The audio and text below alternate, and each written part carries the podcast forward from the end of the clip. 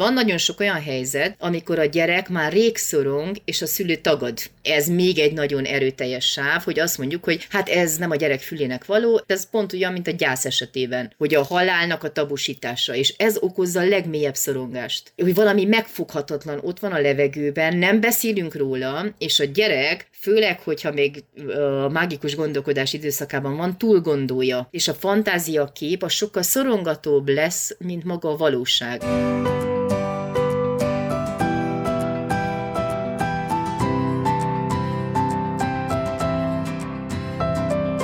Sziasztok, köszöntünk benneteket az És Boldogan Éltek Podcast 19. adásában. Egyrészt azután, hogy tabukkal ünnepeltük, ez ilyen furánkszik, hogy nagykorúvá váltunk, illetve mint mindig dr. Kádár Anna Máriával, aki szintén itt van velünk. Szia Anna! Szia István, és köszöntöm én is a hallgatóinkat. És ugye, ahogy lezártuk az előző adást, ezért nem is nagyon ö, gondoltam semmilyen különleges felvezetésre a mostani, az három pontot tettünk a végére, és azt mondtuk, hogy ezt a három pontot ö, fogjuk úgymond folytatni, vagy tovább boncolgatni ebben az adásban, mert hogy néhány héttel ezelőtt az Instagram felületünkön, amire köszönjük szépen, hogy egyre többen bejelentkeztek követőként, tettünk föl egy ilyen kisebb közvéleménykutatást, hogy melyek azok a témák, amikről szívesen hallanátok ö, itt a podcastben, és nagyon-nagyon sokan írtátok azt, hogy családi tabukról, tabuként kezelt dolgokról, a családban tabusított jelenségekről, néhányat konkrétan meg is neveztetek, többek között a testvérféltékenységet, erről hallanátok szívesen a podcastben, és Anna már akkor jelezte, hogy ez, ez nem, nem egy műsoros dolog lesz, ugye? Igen, igen. ez igazából be is jött, mert hogy kijött azóta ugye az előző, a 18. részben az első ilyen etap, amikor tabukról beszéltünk, ott főképp ugye a, a gyászról, vesztességről, halálról, gyereket mikor vihetjük temetőbe, temetést, láthat-e a gyermek, hogy dolgozzon föl vesztességet, hogyan segítsünk, lehet ezt mindig kimérteni, jól csinálni, esetleg félre mehetnek-e dolgok, ugye erről is elhangzottak még személyes példák is, illetve a szexualitás került az előző adásnak a középpontjába, hogyan nyúljunk ehhez a témához, otthoni mesztelenség, mi volt, amiről még beszéltünk, Ú, rengeteg Szexuális felvilágosítás. Felvilágosítás, tényleg most tettem ki róla nemrég videót. Az apukámról, meg kell mondjam, hogy rajta van.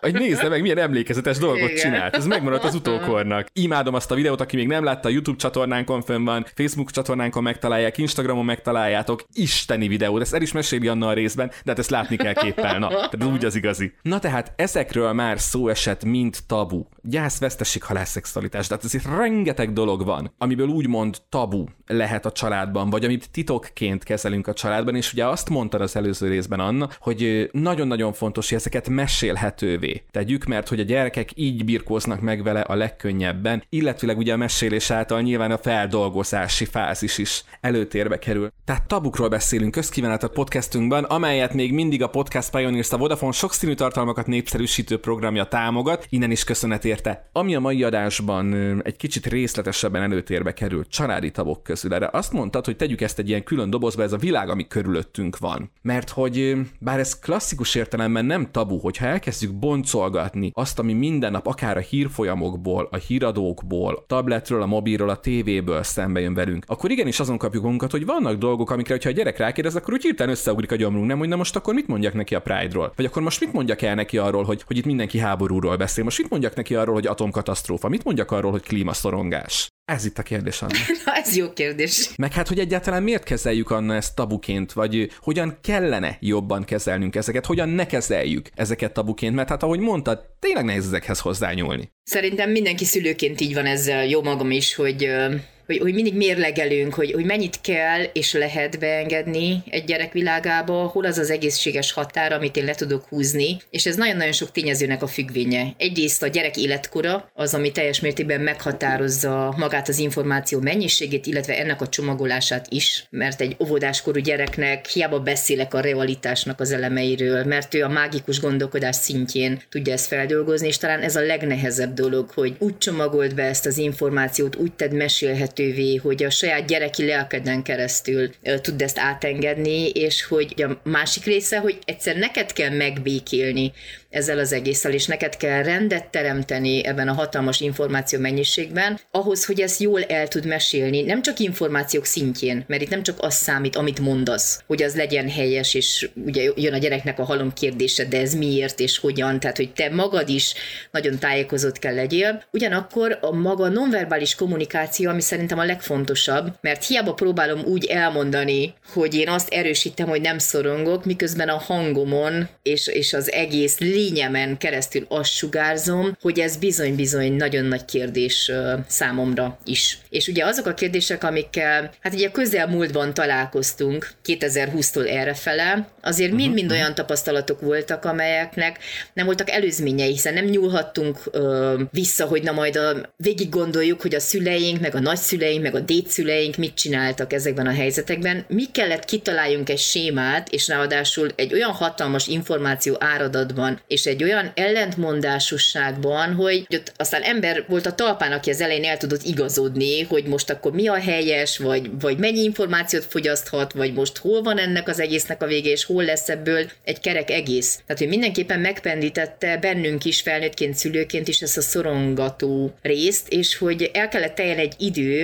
ameddig mi magunk is valahogy úgy megnyugodtunk, és szerintem most van az az időszak, úgy két év elteltével, amikor már például a Covid-ról is úgy tudunk beszélni, hogy integráltak ezek az információk, hogy már nem a szorongás az első, hanem van egyfajta kontrollérzés, hogyha jön bármilyen hullám, vagy akármi történik, már van egy kapaszkodó pont, és vannak előzetes tapasztalatok, hogy ez sem a világ vége, itt is megvannak azok a, a kézzelfogható dolgok, amihez lehet nyúlni, már tudjuk ezt a rendszert, át tudunk állni, akár hogyha valaki azt mondja, hogy most online oktatás lesz holnaptól, akkor online oktatás lesz, hiszen ebben már mindenki most valahogy belerázódott, de hát az elején gondoljunk csak arra, amikor egy család, legalábbis nálunk úgy volt, hogy vasárnap estétől hétfő reggelig át kellett szervezzük gyakorlatilag az egész életünket. Azért ez nem mindennapi dolog. Igen, igen, itt is nagyon hirtelen volt a váltás. Itt, ha jól emlékszem, talán egy ilyen szombat, tehát ott is, itt is hétvégén történt, és, és a következő hét elejétől gyakorlatilag egy új rendszer állt be az életbe. Pont a Covid jutott eszembe, amikor mondtad, hogy vannak már ehhez kapaszkodóink. De hát akkor, ha tovább gondoljuk egy lépéssel,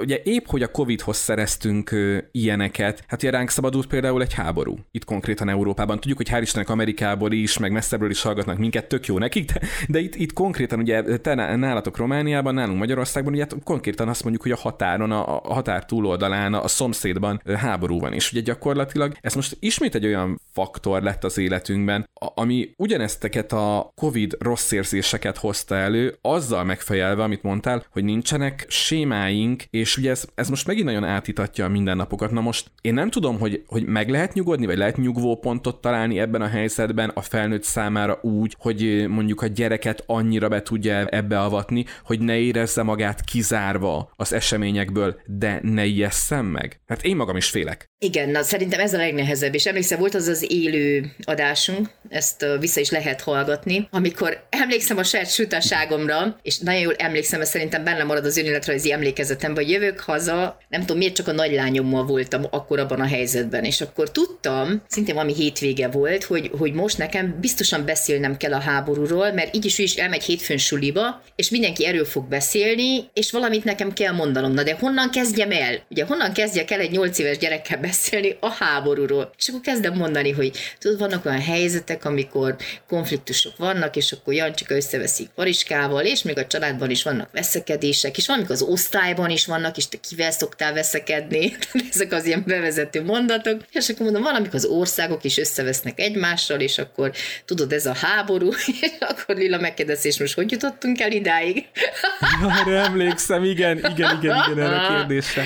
Na, most, most is így csinálnád? Ugye eltelt azóta egy, egy kis idő, nem túl sok, de egy fél év mondjuk eltelt azóta. Ma mit csinálnál másképp? Ez is egy nagyon, nagyon jó kérdés, mert hogy ugyanilyen sután vezettem be, azt kell mondanom most így a nyár kapcsán, ugye a menstruációról szóló beszélgetést, mert a barátaimmal beszélgetünk, tehát ezt se fogom soha elfelejteni, altában vagyunk, ugye ott vannak ezek a barlangrajzok, és megyünk szépen ott a múzeumba, és akkor nem tudom, valahogy szóba került a menstruáció, és mondja, de hát ő a fiának már rég beszélt erről, aki 11 éves. Hát mondtam, hogy hát szerintem én is már a lányommal, és mondom, hogy a Pirula pandába is volt ez a jelenet, és hát szerintem nem jött akkor rá, hogy erről van szó, és akkor miről van szó, anya? Tudod, hogy kérdi. És akkor elmondom neki a menstruációt. És akkor azt mondta, hogy jó. Tehát, hogy, hogy nekem a legmegdöbbentőbb ebben az egészben, ez ugyanolyan, mint a cumi kérdés, hogy annyit filozófáltam ezen, hogy jaj, hát akkor a cumis az én lányom, és hogy pff, most hogy fogom én elvenni a cumit, és most ne fog traumatizálódni, és kell menjen uviba, és nem le. Tehát, hogy a cumit egyszerűen imádta. És akkor azt mondtam, hogy egyik nap, hogy hát tudod, a cumit ott felejtettük Csíkszeredába. És azt mondta Lilla, jó. Hát körülbelül az ilyen, tehát a minden olyan dolgot, amit én úgy túlreagáltam, és ez szerintem nagyon-nagyon sok helyzetre igaz. Azt mondod, hogy ez akár általánosítható is, tehát hogy a szülő túl gondolja a gyerekhez képest, vagy azért neked mákod volt? Hát egy sáv biztos van, amire, amire ez mind igaz. Hogy sokszor, főleg mikor ugye egy csomó mindent összeolvasunk, ugye én is pszichológusként 600 elmélet, tudod már a rétegeket így lefejtjük, mert azért régebb, ugye a nagyszüleink, szüleink nem, nem sokat filozofáltak ezeken a dolgokon, hanem valahogy ennek meg volt ugye a beáratott rendszere, és valahogy sokat természetesebb volt, nem ilyen bevezető beszélgetésekbe alapozták meg a dolgokat, hanem szerintem ilyen nagyon természetesen és nagyon spontánul, ilyen A per T elmondták, vagy, vagy valahogy egyszer csak ott voltál benne ebbe az egészbe, tehát hogy nem, nem forgolottak éjszakánként, hogy most akkor így mondjam, vagy úgy mondjam, egyszer csak elmondták, és pont. És uh, én magamon sokszor veszem észre azt, hogy, hogy igenis túl gondolom, vagy hogy ha így csinálnám, ha úgy csinálnám, ha ekkor mondanám el, vagy például nagyon sokszor veszem észre magamon, hogy szeretném jól időzíteni dolgokat, hogy valahogy úgy tökéletesen csinálni, hogy fú, hát az, az a beszélgetést én már nem tudom hányszor így végigforgattam a fejembe, hogy akkor le fogunk ülni, és akkor így, és biztos nem az altai barlangrajzoknál képzeltem el ezt az egészet, de mégis valahogy, valahogy a, a helyzet hozta, és ilyenkor mákunk van, mert hogy a gyerek sokkal jobban reagálja le ezt az egészet, és, és valószínűleg, hogyha nem kérdez, mert utána sem jelent meg egy kérdés sem. Tehát nem kérdezett, nem, nem érdekelte még ez a téma. Viszont van nagyon sok olyan helyzet, amikor a gyerek már rég szorong, és a szülő tagad. Tehát, hogy, hogy ez még egy nagyon erőteljes sáv, hogy azt mondjuk, hogy hát ez nem a gyerek fülének való, erről nem szabad beszélni, mindent le kell tiltani, és híreket nem nézünk, rádióban híreket nem hallgatunk, lehetőleg a tanítóninek meg a mit tudom, pedagógusnak is szólunk, hogy azért ettől kiméljék meg a gyereket. Ez pont olyan, mint a gyász esetében, hogy a halálnak a tabusítása, és ez okozza a legmélyebb szorongást, hogy, hogy valami megfoghatatlan ott van a levegőben, nem beszélünk róla, és a gyerek, főleg, hogyha még uh, mágikus gondolkodás időszakában van, túl gondolja ezt az egészet, és a fantázia kép a sokkal szorongatóbb lesz, mint maga a valóság. Ez a baj ugye a titkokkal meg a tabukkal, hogy úgy tudjuk ezeket feloldani, hogyha egyrészt mi magunk mesélhetővé tesszük, meg a gyerek is milyen érdekesen dolgozik vele. Minél kisebb a gyerek, annál inkább a szerepjátékában, a szimbolikus játékában, a mesében, a rajzaiban. Tehát, hogy, hogy nagyon szépen feldolgozza ezeket a tartalmakat. Tehát, hogyha lehetőséget adunk neki, hogy ez a csatorna megnyíljon, akkor a többi munkát azt ő elvégzi a saját maga szintjén. És ugye minél inkább tabu egy téma,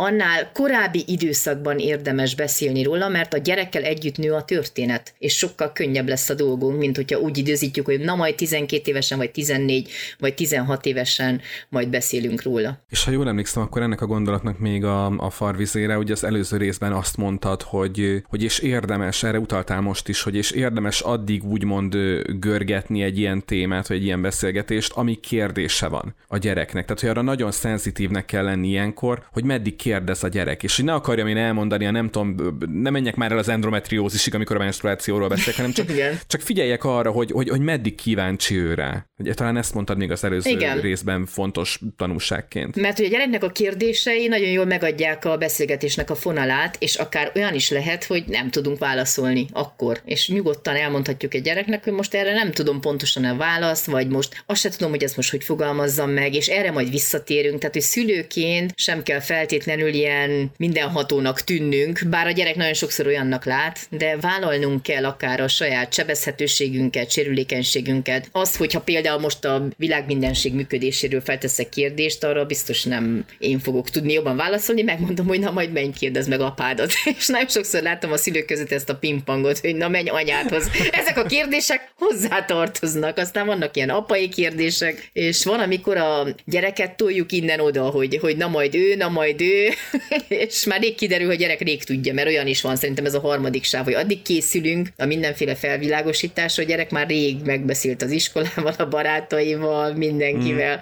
hogy, hogy teljesen lekéstük azt az időszakot, és talán ez a legérdekesebb és a legfélelmetesebb is egyben, hogy, hogy milyen előre csúszott ez az egész időszak, mert bennem például a legnagyobb szorongás pont ezt keltette, mert az forgatókönyvén megvolt, hogy hatodik, hetedik, vagy nyolcadikba, ezekről mind beszélünk, mert ott van az mhm, ideje. Uh-huh, uh-huh. De erre biztos, hogy nem gondoltam, hogy második és harmadik osztály között kell nekem erről az egész témáról beszélnem. És az az érdekes, még egy dolgot feltétlenül el szeretnék mondani, hogy az az érdekes, hogy azt is mondják, hogy akkor érted igazán a dolgokat, hogyha hat éves gyerek szintjén el tudod azt mondani. És tudod, milyen nehéz Próbálj csak ki bármilyen elmélette, bármilyen dologgal kapcsolatosan, hogy meséld el azt úgy, hogy egy hat éves gyerek megértse. És ha el tudod mesélni, akkor érted, amit elmeséltél. Jó, játsszuk most ezt el. Akkor konkrétan ezzel a háborús dologgal, mert a Covid-on túl vagyunk, akkor játsszuk el ezzel a háborús dologgal, Anna. Tehát ebből valamit elcsípett, akkor még legyen Zsolna, mert ő a kisebb, és valahogy, valahogy, valahogy el kell neki, hogy mondani, hogy ne rémiszt halálra, hogy ne érezze magát úgy, úgy, hogy félre van vezetve, te se érezd úgy, hogy félrevezetted a gyereket, de ugyanakkor ne is ijedjen meg. Na, hogy csinálnád ezt mondjuk, hogy játszanánk el? Akkor most, most tényleg ezzel a háborús dologgal. Hát az első dolog, amit mindenképpen tisztázni kell, az az, hogy mi az, hogy a szomszédban háború van.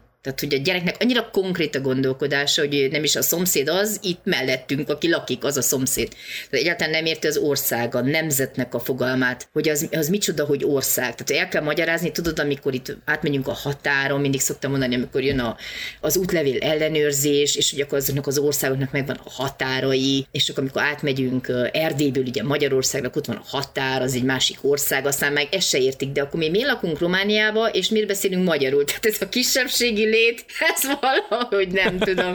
Tehát, hogy na ezt is nagyon nehéz elmagyarázni, de akkor mi most mi maradtunk itt, vagy mi addig hó voltunk, vagy akkor mi most kik vagyunk? Tehát, hogy Tök jó kérdések, ha belegondolsz, és full jogos kérdések. Az identitás kérdései, hogy de akkor mi miért tanulunk románul, vagy akkor a román gyerekek azok miért nem értenek magyarul, vagy akkor miért van az, ugye ez most egy zárójel, hogy például nagyon sokszor akár az előítéleteket kell lebontani, mert még például voltak olyan példák, hogy az Oviba azt mondták a román csoportba, hogy ha rosszul viselkedtek, akkor átviszünk a magyar csoportba, és a magyar csoportba ugyanezt. Rosszul viselkedtek, akkor átviszünk a román csoportba. Igen. És akkor miért van az, hogy a, a suliba is nem mindig játszanak a gyerekek, és fel van osztva a terület, vagy, vagy akkor ezzel az egésszel mi van? És, és miért van az, hogyha például elmegyünk táncorára, ott a táncanelő mind a két nyelven mondja el a dolgokat. Tehát, hogy, hogy nagyon gyakran a gyerek bele fog kérdezni még az elején. Van egy forgatókönyved, hogy te azt elmondod, hogy van a határ, de onnan már ő kérdezi. Tehát a határ nem mindig kérdezi, de mi akkor most miért nem itt lakunk, vagy miért itt lakunk, vagy akkor hogy van? És most melyik országban vagyunk? Most is, mikor kirándultunk, ezt nem tudom hányszor megkérdezték, hogy akkor mi most melyik országban vagyunk? Mert mhm. hiába van mhm. kitéve a világtérkép, és hiába látják, és akkor mutogatják, és akkor a kontinensek, mert, mert ezek mind mind annyira konkrét információk, hogy gyerek ugye a, a mindennapoknak a pillanataiban létezik, és még uh-huh. nem mhm. ilyen nagy általános kategóriákban do- gondolkodik. Tehát ezt nagyon sokszor el kell mondani, ameddig érthetővé válik, de ugyanakkor ugye rengeteg kapcsolatot tud kötni a mágikus gondolkodás, az megoldja ezeket a, tudod, a, a hiányzó részeket mint például, hogyha Aha. valaki látta Nodi megmenti karácsonyt, az egy ilyen klasszikus film, abban ugye több kérdésre van válasz, hogy de hogy a Mikulás hogy fog elérni a világon az összes gyerekhez? Hát úgy, hogy megállítják az órát, Nodi megy, és akkor megállítja az órát, és akkor a Mikulásnak van ide, és akkor hogy fog bemenni? Mert a gyerek azt ugye ezt meg tudja magyarázni. Tehát, hogy, hogy ugye Piázsénak van ez az elmélete, hogy én akkomodálódom a világhoz, ugyanakkor asszimilálom a világ információit, és minél kisebb vagyok, annál inkább a meglévő sémáimhoz igazítom azt, amit én kívülről tapasztalok. Tehát, hogy, hogy nem a sémáimat igazítom a világhoz, az majd később lesz ugye domináns, amikor majd ugye a realitásra való irányultsághoz eljutok, hogy rájövök, hogy akkor most mi van, meg mi nincs, meg eddig hogy hittem, és akkor fog tündér, meg stb. De addig nagyon szépen ugye ki tudom magyarázni. Én például a lányom is, amikor elmagyarázta, szintén 8 évesen, hát kérdezték, hogy de hát hogy hozta neked a, az angyal a hörcsögöt, vagy a Mikulás, vagy már nem is tudom, hogy kérdezték. Hát mondta a kezébe. Az csak az övét a kezébe. Mindegy, hogy a többi gyerekkel mi volt az övét a kezébe, kezébe hozta, és ennyi. Mert ő pont így képzelte el. És akkor ugye, hát ezeket is, ugye most a háborútól tettünk egy nagy kanyar, de hogy ugyanígy ki kell magyarázza ezeket a részeket is, hogy de mi van a rengeteg Mikulással, akiket lát az utcán, és mi van azzal, aki eljött hozzám, meg mi van azzal, akitől lát a tévébe, és mi van azzal, akitől látod, hogy az az igazi, ugye a Joldo Pukki. És akkor most, most hogy van? És akkor elmondták, hogy van a nagy igazi, és akkor annak vannak helyettesei, akik minden országban ott vannak, és akkor ők uh-huh. koordinálják, és van egy egész csapat végül is, tehát hogy ezt magyarázhatja így a gyerek. És ott van a Mikulás, aki édesapát hangján ho, ho, ja, Ez pedig a gyermeki melyikus gondolkodásról szóló legelső részünkben hallgatható vissza. Tényleg, azt akkor meséltem el. Igen, onnan indultunk el, hogy szomszéd, hogy mi ez a szomszéd. Hogy akkor vannak szomszédos országok, de akkor el kell magyarázni az országot, a nemzetet, akkor a kisebbséget, akár a mi esetünkben. Tehát ez egy elég hosszas beszélgetés. És akkor szerintem az egy nagyon jó bevezetés, hogy, hogy igenis, ugye az életben vannak konfliktusaink, vannak nehézségeink, és én például a háborút is úgy magyaráztam el, hogy van, amikor például van egy játék, és ti ketten, Lilla meg Zsolna háborúztok. Tehát meg lehetne úgy is oldani, hogy figyelj, most kiteszek egy nagy homokórát, és akkor három percig játszol te vele, és három perc után átadod Zsolnának, és játszik ő. De te is úgy gondolod, hogy egyszer neked kell játszani. Ő is úgy gondolja, hogy neki hamarabb kell játszani. És akkor mit csináltok ilyenkor? Egymást hajának estek, és akkor elkezdtek verekedni. Ettől még nem fog megoldódni a dolog, de minden kettő úgy érzi, hogy az, aki erősebb, ő kell elvegye a macit, és lehet, hogy a maci darabokra fogjátok tépni, és senki nem lesz a maci, de akkor már mind a ketten annyira idegesek vagytok, hogy már egyszerűen nem tudjátok abba hagyni. Mert én valami ilyesmit mondtam, emlékszem akkor, hogy, hogy ilyen a háború, és hogy, hogy ez a legbutább dolog, ami történhet, hogy nagyon sokszor érezzük, hogy van bennünk egy érzés, hogy felrobbanunk, és valamit odavágunk, és a többi. De hogy ilyenkor mindig jó be kicsit leülni és végig gondolni. Gyerekként nem mindig tudjuk, és még nem mindig tudják a felnőttek sem ezeket az érzéseket szabályozni, de hogy mindannyian meg kell próbáljuk. Ebből a szempontból ugye nagyon jó a, most jelent meg nemrég a könyv, Hú, ö, na várj, mert idehozom, jó? jó, jó, jó, jó, jó, oké. Okay. Hogy mondjam pontosan a címét. Egyébként az Anna által mondott példa azért is nagyon érzékletes, vagy, a, vagy az általad mondott példa azért is volt nagyon jó, mert ahogy hallgattam, így hirtelen azt éreztem, hogy, hogy ez a gyermek megnyugszik. Tehát valahogy, ahogy hallgattam, amit mondtál, tök érdekes, de ez a non-stop stressz, ami bennem is ott van emiatt, emiatt a háborús helyzet miatt, tök úgy éreztem, hogy ahogy beszéltél, azt a gyereket, amelyik ott van bennem, egy picit megnyugtatta, hogy tényleg ez olyan, mint amikor vitatkozunk, de egy előbb-utóbb az a vita is elcsitul, és előbb-utóbb jelentéktelenné válik, és túléljük valahogy. Tök megnyugtató volt ez a fajta megközelítése a gyerek felé ennek a történetnek. Csak ennyit gondoltam, hogy amíg elmész a könyvére elmondom. És itt van a könyv. Nem, nem titkolt szándék, hogy a Barcs Krisztinát is egyszer el kell hívjuk, amikor majd az érzelmi intelligenciáról, meg érzelmekről beszélünk, mert Igen? hogy szerintem László Zsuzsi illusztrátorral közösen egy, egy fantasztikus munkát iskolát hoztak létre, ez az így működik a lelked, pszichológiai ismeretek tíz éves kortól. És ebben nagyon szépen itt, itt csak egy illusztrációt fogok megmutatni, vizuálisan így nagyon-nagyon megjelent előttem, hogy hogy a konfliktusokat, meg haragszelep, meg harag, haragmérő, hogy mit csinálunk, amikor dühösek vagyunk. És itt van akár ez a haragszelep, hogy tombolok, kiabálok, csapkodok, vagy elnémulok, vagy csúnyán nézek, és nyugodt vagyok. És akkor ezen a hőmérőn hol van a te érzésed? És akkor itt már például lehet egy gyerekkel beszélni az érz, tehát hogy, a, hogy egyáltalán az érzésekről. Persze 9-10 éves kor alatt ugye nem várhatjuk el, hogy most a gyerek ilyen maximálisan érzelmileg intelligens lesz, és mindent megért, és akkor zenben aha. fog ülni, és megnyugszik, mert a gyereknek nincs impulzivitás kontrollja, nincs frusztráció toleranciája. De ahhoz, hogy ez az én tudatosság alakuljon, igenis erről kell beszélni, hogy igen, valamikor tényleg ilyen a fejünk, és, és amikor a, a, az országok háborúznak egymás egymással, és van egy konfliktus, akkor teljesen ezt élik meg, és még a felnőtt emberek is tudnak így viselkedni, és hogy régen voltak háborúk, és még mindannyian azt gondoltuk, hogy ez most már lejárt, háború többet nem lesz, mert hogy mindenki megtanulta, hogy ez így nem jó, hogy mekkora vesztességek lettek, hogy mennyi ember meghalt. És most persze nem kell behozni ezt az egész holokauszt témát, az például egy 13-14 éves gyereknél már igenis lehet egy olyan terület, Jogos. ahova átmehetünk. Meg kell, hogy állítsalak egy pillanatra, kimondtad, hogy sok ember meghalt. Na most szerintem egy gyereknél, hogyha ezt kimondod, hogy meghalt, ez, ez egy ilyen triggerpont. Ö, attól függ, hány éves a gyerek, mert egy óvodásnál jó, meghalt. Meghalt, ennyi. Tehát, hogy ő nem fog ja, leragadni. Majd Igen. és holnap újra játszunk vele. Aha. Igen, mert hogy ö,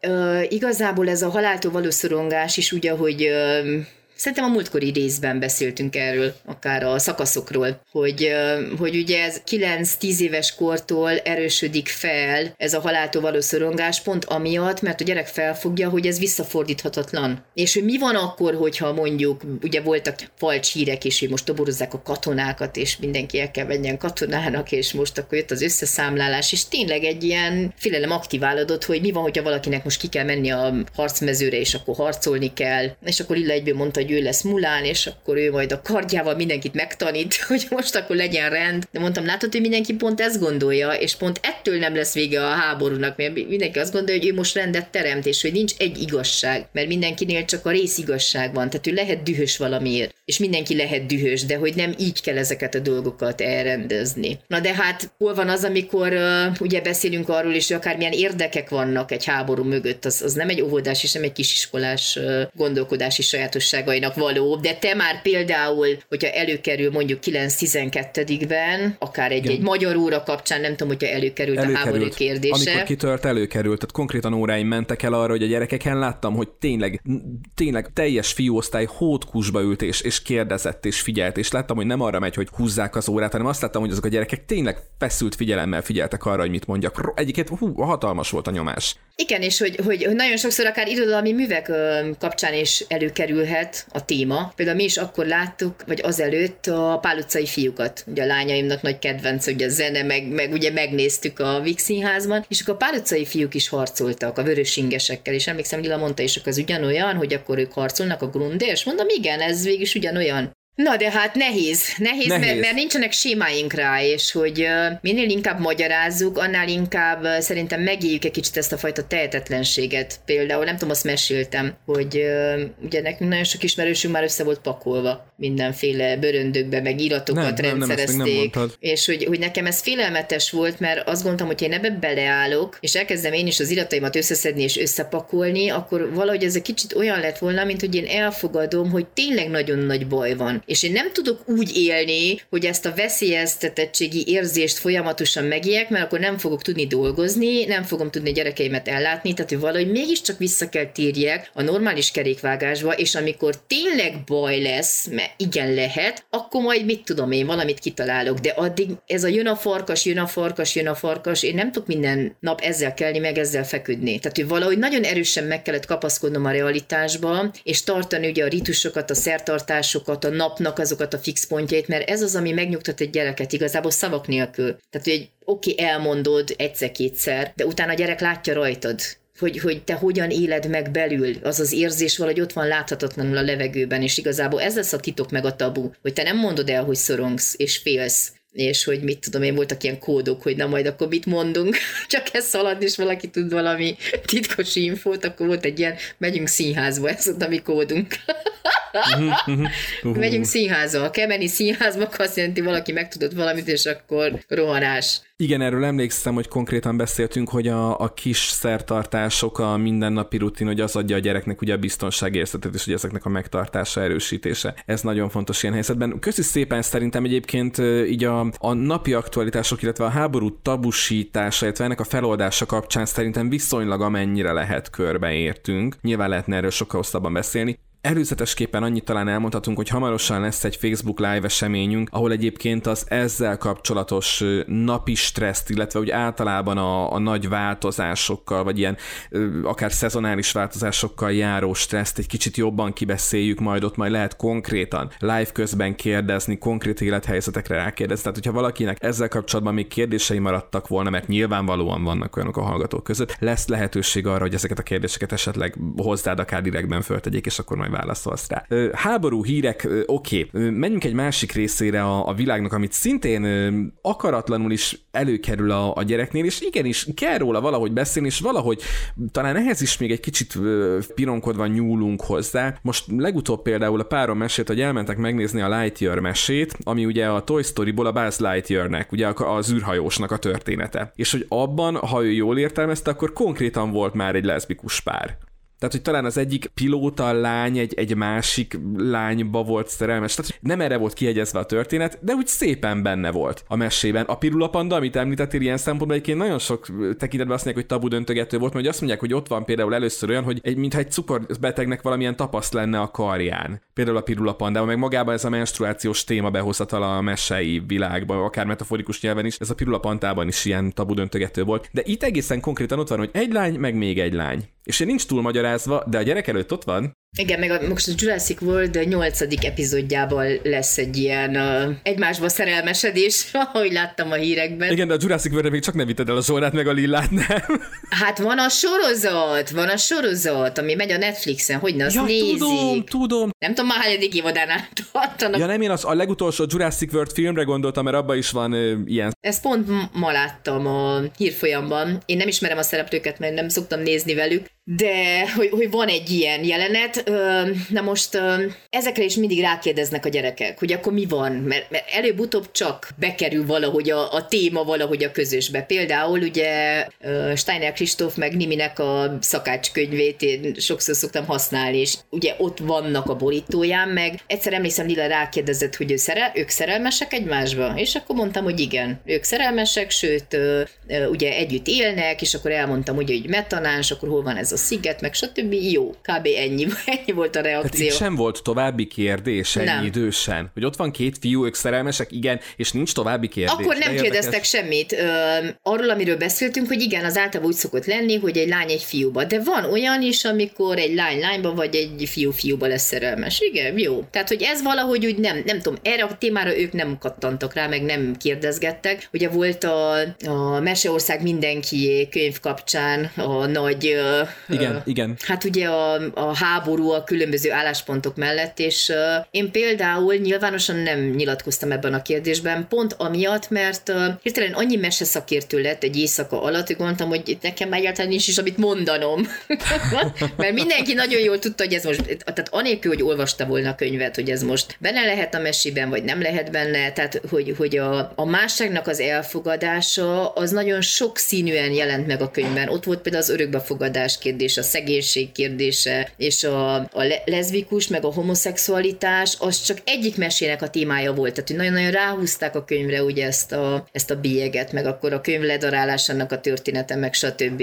De szakemberként azt mondta, hogy jó az, hogyha mondjuk akár egy ilyen segédeszköz van, ami nem ilyen úgymond arcban nyomósan, hanem olyan szépen finoman vezeti be ezeket a jelenségeket a gyerek világában. Nem azért, hogy erre ne hanem hogy tudjon róla, hogy egyáltalán ilyen létezik, tehát ez a világ rendje, hogy ezzel együtt egész a világ, és ez csak egy puzzle darab benne. Igen, tehát hogy, hogy a nagymese korszakban, a 4,5-5 éves kortól egész 8-9 éves korig, még a világnak ez a klasszikus rendje van a gyereknek a fejében. Tehát, hogy, hogy neki még nem, nincsenek ilyen dolgok az érdeklődésének a középpontjába, tehát, hogy így elsuhan az információ mellett. Amikor ő majd rá fog kérdezni, ez a prepubertáskor, pubertáskor, és én például ilyen kisiskoláskor vége fele mondjuk mondanék egy ilyen mesét, vagy olvasnék egy ilyen mesét a gyereknek, amikor valahogy, valahogy ott van a kérdés, a központban, valahol aktualizálódik a téma, tehát, hogy akkor már lehet beszélgetni róla egy gyerekkel. Egyébként tehát azt mondod, ha mondjuk akár egy mesében, most például a Lightyear erre jó példa, egy ilyen szembe jön, és ha konkrétan a gyereknek nincs úgymond kérdése vele, akkor azt mondod, hogy ezt így, így, így addig hagyjuk, mondjuk egy 6-7 évesnél, mondjuk 6 éven felülieknek ajánlott a mese, tehát mondjuk 6 év fölött már erre beülhet valaki moziba. Igen, de hogyha a, gy- hogy, hogy a gyerek leragad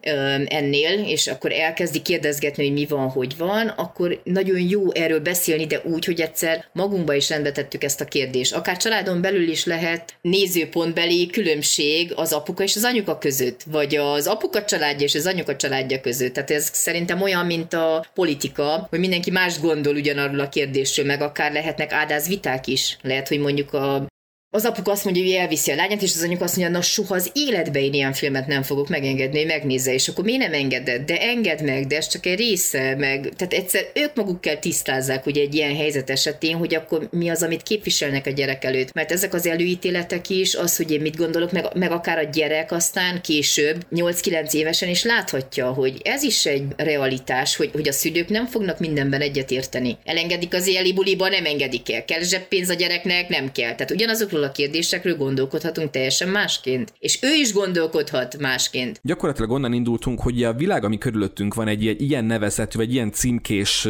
dobozba tett tabukról, ha beszélünk, akkor ugye egy szóba került, hogy most érítőlegesen is, ugye a szexualitás és érítőlegesen ugye a háború, béke kérdése, hogy nyúljunk hozzá. Amire még azt mondta, hogy a mesepszichológia kettes könyved listázza ezeket az úgymond gyakori tabukat, és azt mondta, hogy amivel kiegészítenéd azt a listát, ami a mesepszichológia kettőben van, az ugye a pénz és az anyagiak. Én ezt kérdeztem tőled az előző adásban, hogy mindennel egészítenéd ma már ki azt a listát, és azt mondta, hogy a pénz és az anyagiak az, az vastagon tabu tud lenni. Hogy lehet tabusítani ezt a kérdést, illetve hogy válhat családi tabuvá az anyagiak kérdése? Nekem ez a, a, a fölvetés magában ilyen érdekes volt, hogy mit jelent az, hogy, a, hogy az anyagiak mint tabu? Hát végig gondoltam, hogy melyek azok a kérdések, amikben ilyen nagyon kódultan válaszolunk. Például egyik az életkor, hogy hány, hogy hány éves vagy, hogy jaj, hát ezt nem lehet elmondani, hogy hány éves vagy. De hogy miért ne lehetne elmondani például? Tehát, hogy miért akkora titok, hogy valaki hány éves, meg miért akkora titok akár, hogy uh, hogyan bánunk a pénzzel, akár családon belül, hogy mennyi van, vagy mennyi nincs, vagy mire költeném, vagy,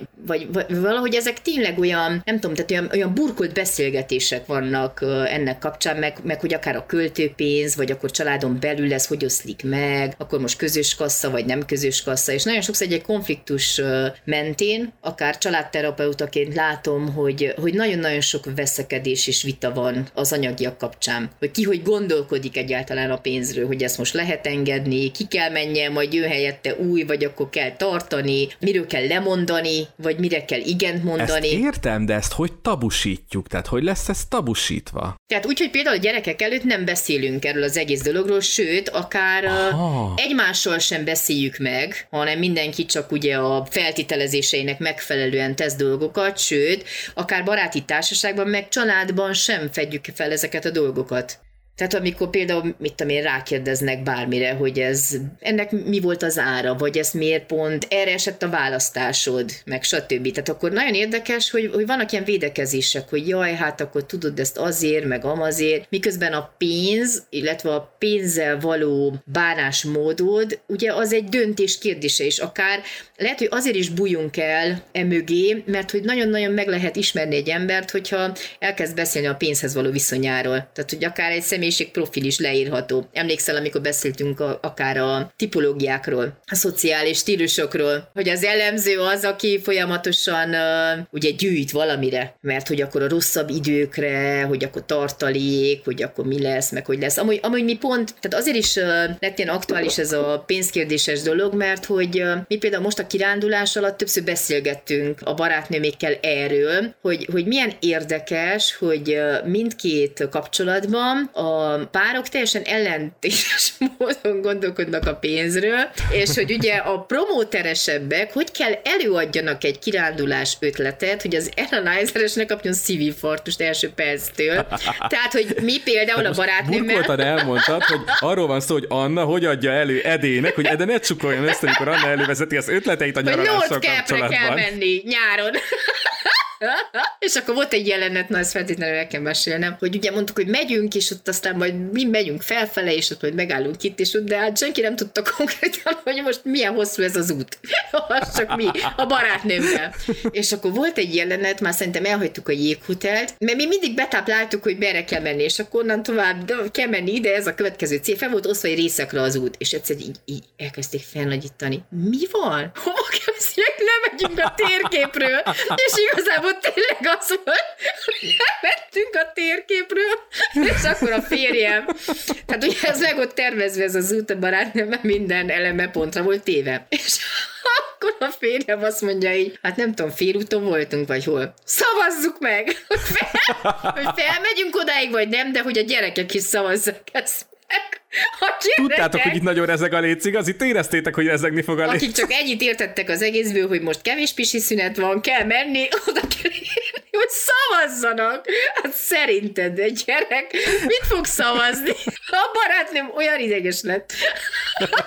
Utána is legalább három napig ezt röhögtük. Volt az a pont, amikor megszavaztuk, de az az érdekes, hogy amikor odaértünk, és ugye látni azt az egészet, hogy, hogy tényleg nem megy le a nap, és, és azt az érzést, hogy, hogy te ott vagy, és, és a napfelkelte egybeesik a naplementével, és a, a világosság, és nem tudom, tehát hogy van az az érzés, amit tehát, hogy, hogy az már nem pénzfüggvénye, hogy te ezt most megéled, vagy nem éled meg, vagy hogy megérte, vagy nem érte meg. Tehát, hogy, hogy lehet úgy is gondolkodni, na most megérte-e annyit menni, és csak annyit, én csak annyit láttak, hogy na megint ezer koronára kell takkolni, na megint ezer koronára, na mikor fogunk odaérni? És akkor ott közösen, hogy valahogy el tudtuk dönteni, hogy igen, van az a pont, amikor egy életben egyszer te el kell enged ezt a kérdést, hogy, hogy most csak konkrétan a pénznek ezt a részét nézed, és azt mondod, hogy ez egy közösen megélt élmény, ami valóban sok pénzbe került, de hogy nem ez a lényege. Tehát nem, nem, nem, tudom, nem tudom elmagyarázni ezt végül is logikusan. Az a történet jut eszembe, amikor mesélted, ez kizárólag a,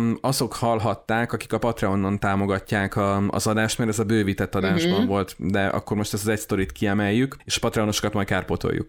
De az a sztori jut eszem, ami nagyon-nagyon rávágott, amikor, amikor mondtad a terhességed elvesztését, és mondtad, hogy, hogy, hogy azt mondtad a férjnek, hogy neked most, neked most arra lenne szükséged, érzed, hogy arra lenne szükséged, hogy elmenj a tengerpartra, és hogy csak nézd a vizet tök egyedül. És ugye ott is a racionalitás, de hogy, hogy 12 óra az út oda, 12 óra az út vissza, hol, hol, hol érné az meg? És hogy, hogy az érzés valahol mégis ott volt, hogy de, de akkor, ha ott valamit letehetnék, akkor én onnan nem úgy jönnék vissza, mint Igen. ahogy mentem. Igen, talán pont ez a lényeg, hogy, hogy lehet racionálisan gondolkodni, mert igen, hogyha racionálisan gondolkodok, ugye a barátnőmnek is ott van a kertjük félig készen. Na, hát lehetett volna azzal a pénzzel teljesen más dolgokat csinálni. Tehát, hogy, hogyha racionálisan nézzük, hogy azon mit tudom, hány téglát lehetett volna megvenni, és akkor meg lett volna nem tudom mi, és mi is ugye, mit tudom én, mit csináltunk volna még azzal a pénzzel, tehát, hogy, hogyha racionálisan nézzük, akkor vannak olyan dolgok, amik nem érik meg. Most megnézed fotón, és akkor ennyi, beérheted annyival is. De hogy érzés szintjén, amikor te azt érzed, hogy, hogy neked oda el kell menni, csak lehet, hogy a másik nem úgy éli meg, és akkor most erről lehet beszélni, lehet beszélni a kirándulás elején, mert hogyha mondjuk ezt leültünk volna és megbeszéltük volna négyen, nem biztos, hogy eljutottunk volna Nordkepig. Ez tutti fix. Tehát, hogy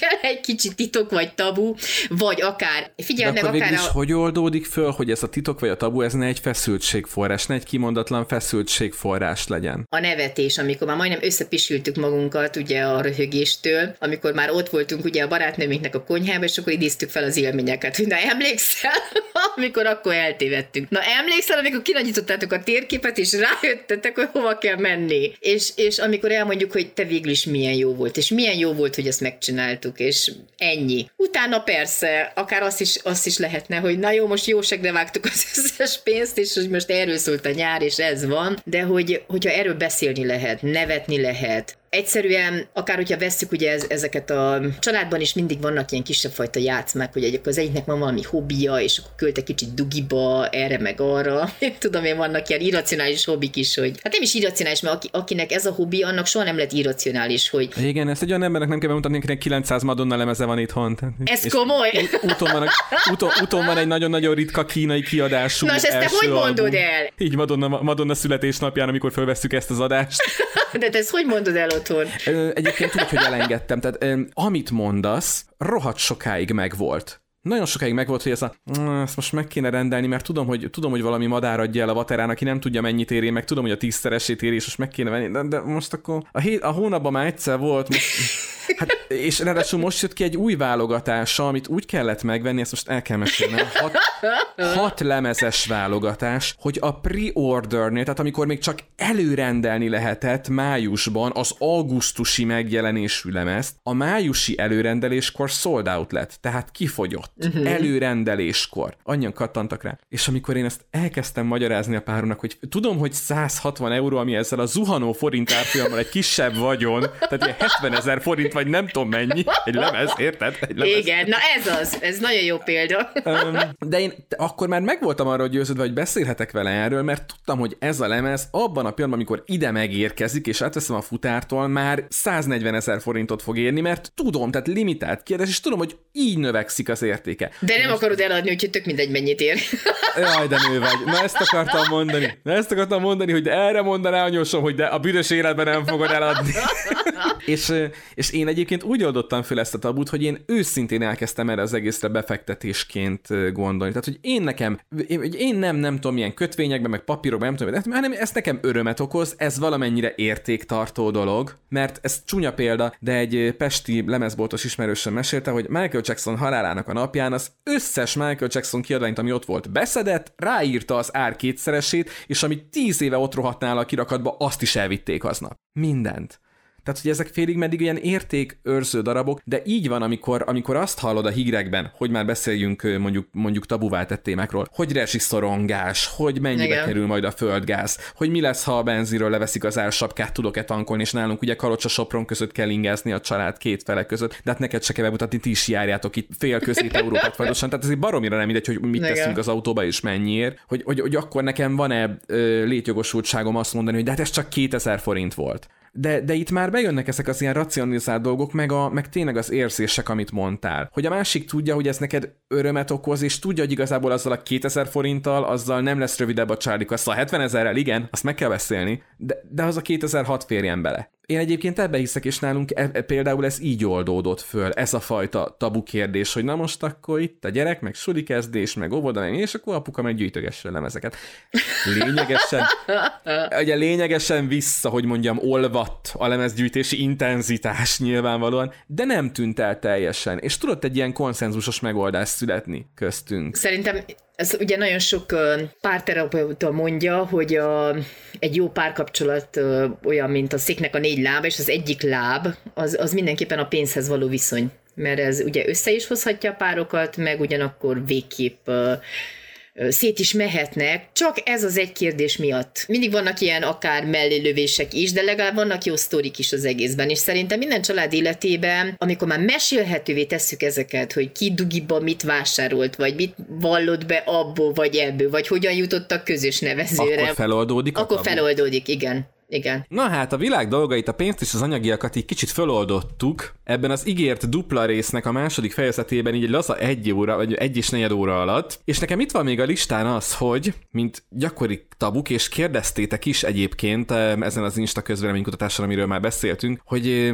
testi-lelki problémákról, illetve a testvér konfliktusról beszéljünk. Na, Anna ebbe az, egy, azután az egy óra 15 perc után, ahol tartunk, menjünk-e még neki a testvér konfliktusnak és a testi-lelki problémáknak, vagy azt mondjuk, hogy a dupla részünk hirtelen triplává emeljük. Hát szerintem erre mindenképpen érdemes egy külön részt szentelni, mert minden családban ott van ez a kérdés, és az a helyzet, hogy nem csak gyerekkorban, mert hogy a feloldatlan testvérkonfliktus nagyon sok problémát okoz a felnőtt-felnőtt testvér kapcsolatban, ami aztán átmegy a gyerekeken keresztül való rivalizálásban, meg stb. Tehát, hogy erről szerintem érdemes lenne bővebben beszélni. Hát akkor summa summarum a dupla részből úgy látszik, hogy tripla rész lesz, és akár a Facebook oldalunkon, az Insta oldalunkon, DM-ben, privát üzenetben megtaláltok bennünket, hogyha nem szeretnétek egy-egy adás alá, vagy egy-egy posztunk alá kommentelni esetleg saját történetet, saját kérdést, de ha nagyon intim dolgot szeretnétek kérdezni, erre is volt már példa a 19 részes fönnállásunk során, akkor az ésboldogan éltek infokukas gmail.com-ra megírhatjátok a történeteteket, illetőleg nagyon-nagyon szépen köszönjük, hogyha